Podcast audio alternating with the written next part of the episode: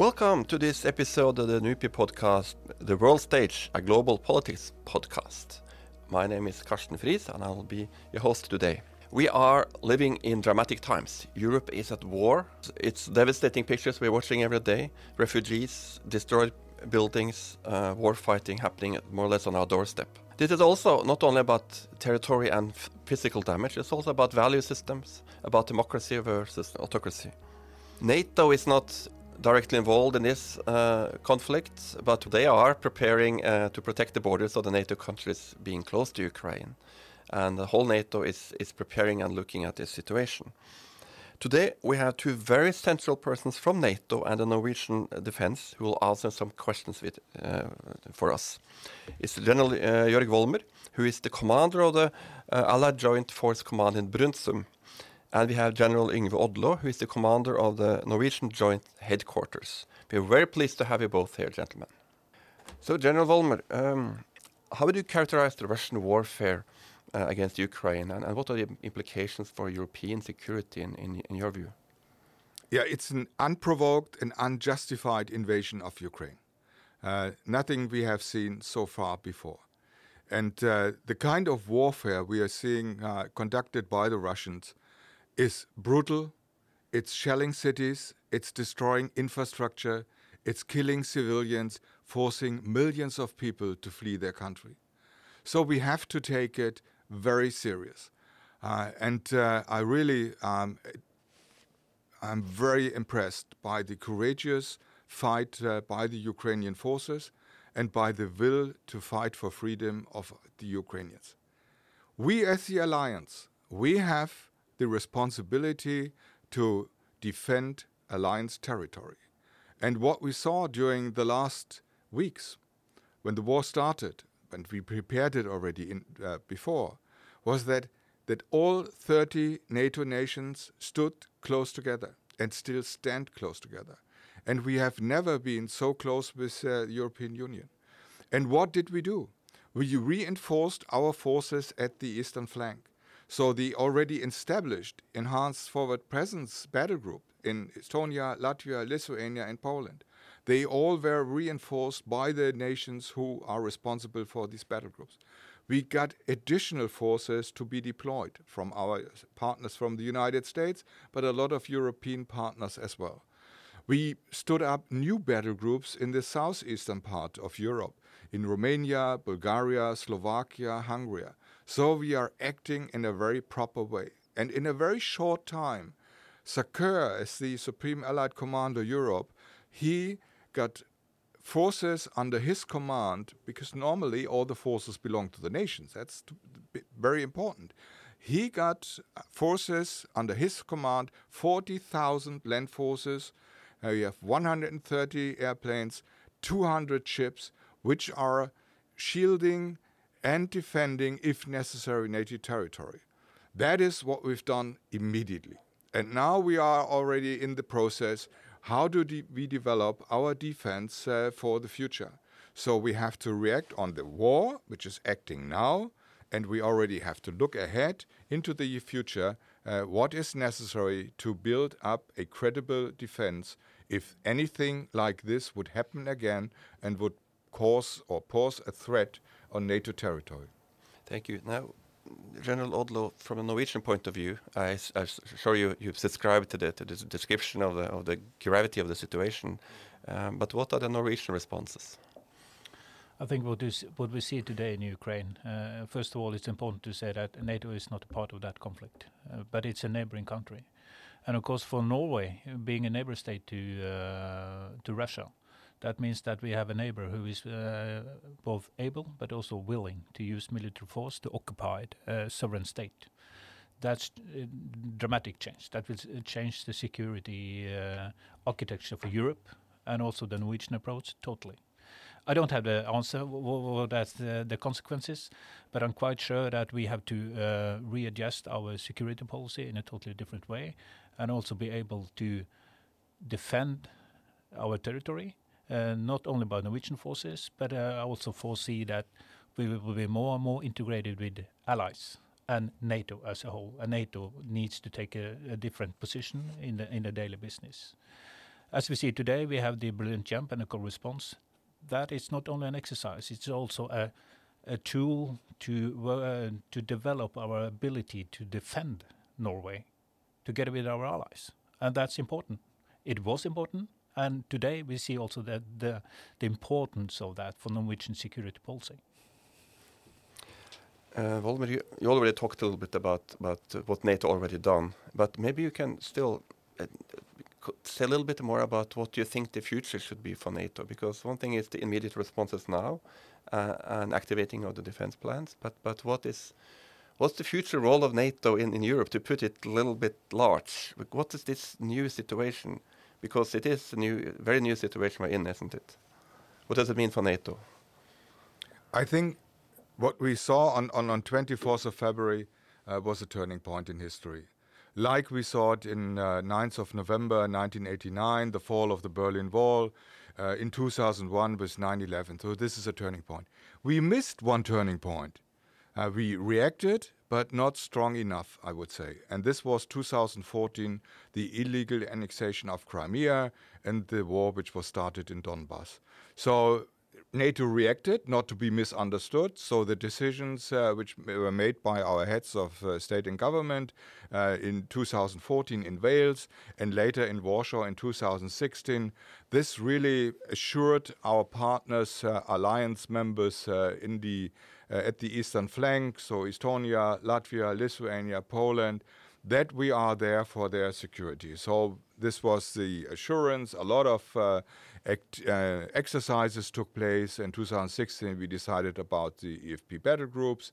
Uh, so everything was implemented, and I think this was a very strong signal.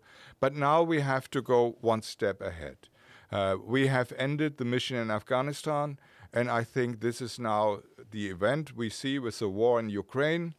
It really tells us we have a paradigm shift from wars of choices to a war of necessity, or better to say, for defense for necessity, or necessity for defense. Because uh, every mission we took in Afghanistan, the training of Peshmerga in, uh, in the autonomous region of Iraq, a NATO training mission, Mali, each of these missions was politically decided. Then the Um, the military got a task, and the military then made a proposal what kind of forces are needed.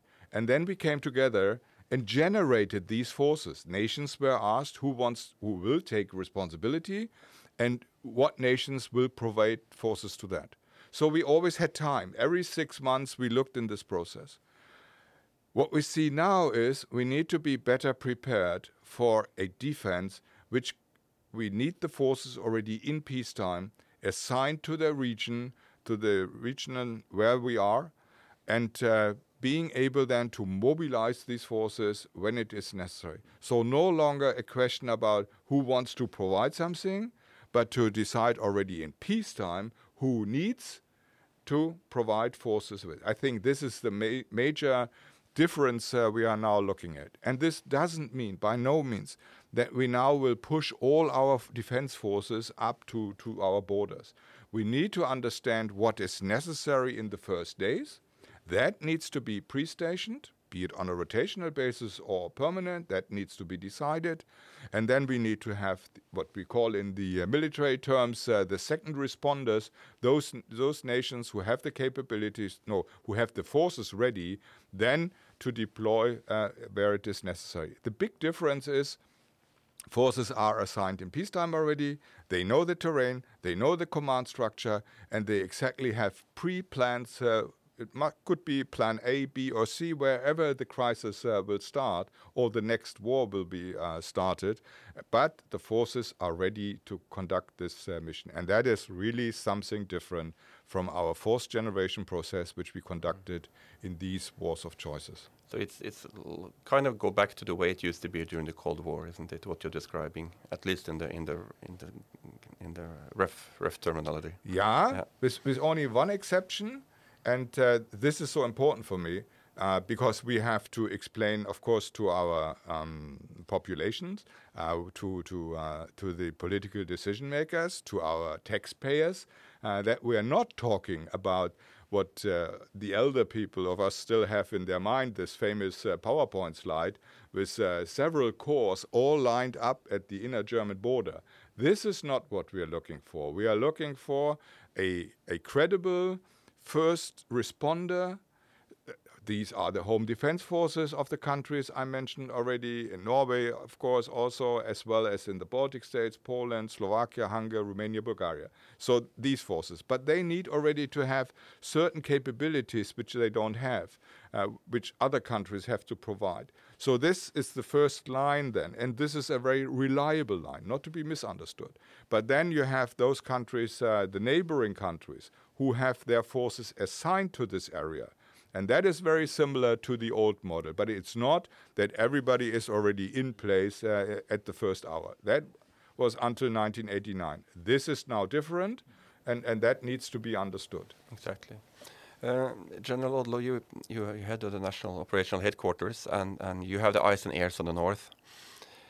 Ha- has the situation, the war in Ukraine, and had an impact uh, in activity in the north? Has it been high, more Russian activity, or whatever you can share, which is non-classified, of course? Um, but what's your general take on the potential spillover towards our areas?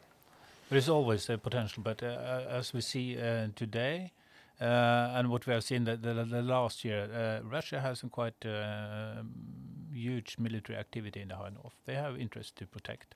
And they are doing that. And we've seen that with uh, both on the uh, on the naval part, but also on the, on the air, uh, defending their interest. What we see today is quite normal. They are um, there is first of all there is uh, we don't see any military threat uh, to Norway uh, in the High North as of today. Uh, what they do is quite normal military activity. They have the exercise training. Uh, they are increasing uh, sort of readiness. Uh, and they are capable of uh, defending their uh, interests. But I uh, quite see that they don't see any threat from Norway or from NATO in the High North as of today. Uh, uh, what we see now during uh, the, the startup of the Cold Response, they have eyes and ears. They are uh, looking at, observing the ex- uh, the exercise. Uh, we do the same, so that's quite normal. But and, to do uh, it from the outside, not not as invited observers, because they didn't want to come. Is that is yeah, that correct? But again, I think we need to respect that. Yeah. They have the invitation. We are open, transparent. We are communicating. Uh, they have all the information about the exercise which they need. I'm communicated that myself to the commander of the Northern Fleet and also to Moscow. So they are aware of this exercise, and this is defensive, long plan, uh, tr- exercising the Alliance uh, ability to defend Norway. No offensive char- character. Uh, their decision not to take part in uh, or to observe the uh, exercise, that's a Russian de- uh, decision, so I leave it with that. Mm. So, General Vollmer, the, the last question. Let's stay to the regions. You talked about that, and and and uh, another part of this, this northern Europe is, of course, the Baltic Sea, which is um, dense. Let's use that word, uh, uh, yeah, especially with the Kaliningrad enclave there in the middle, and uh, lots of military activity. Is that is that the same picture you described there as as as General Odlo described in the north, or is it a bit more higher tension in your in your reading in that part of Europe? We have to understand that uh, geography matters. Mm-hmm. And uh, one of the most famous pictures uh, in, in, in my office is a large photograph, which was given to me by the Swedish uh, Chief of Defense, uh, with no borders. But it uh, shows uh, beautifully uh, the, uh, the terrain of uh, Norway, Finland, Sweden, and the Baltic Sea. The Baltic Sea region can't be defended without Norway and with, uh, depending on the political decision, Finland and Sweden. But it belongs together. Geography can't be divided. Uh, if you look at the Baltic Sea and its neighboring countries, clockwise it's Sweden, Finland, Estonia, Latvia, Lithuania, Poland, Germany, Denmark, and if you look at the Skagerrak, then it also includes uh, Norway. So this belongs together. So you can't defend without taking all the uh, threat perceptions of all the nations uh, into consideration. So we sh- have to share, and I think we share, the same understanding of the threat, different from country to country to a certain degree, of course, uh, because according to their geography, where their borders are, Uh, but nevertheless, uh, we will not be able to defend if we don't look at it with this approach, this geography. You can't just divide and uh, to draw lines in it and exclude one country or another one. This belongs together. And that's what we're doing in, in, in proper military assessment, in understanding, to develop a, a coherent plan uh, to allow us then t- uh, to uh, to tackle the security of all of us, of all of the countries in this region. I think this is so important. And again, that is different from our thinking a few years ago when we were so much focused on Afghanistan and others. So our regional responsibility uh, is, has to be taken very, very serious. And I think with the war, which was started, uh, or the invasion of Russia in Ukraine, really gave us back this sensitivity. And uh, it is not about uh, who gets more forces on its terrain.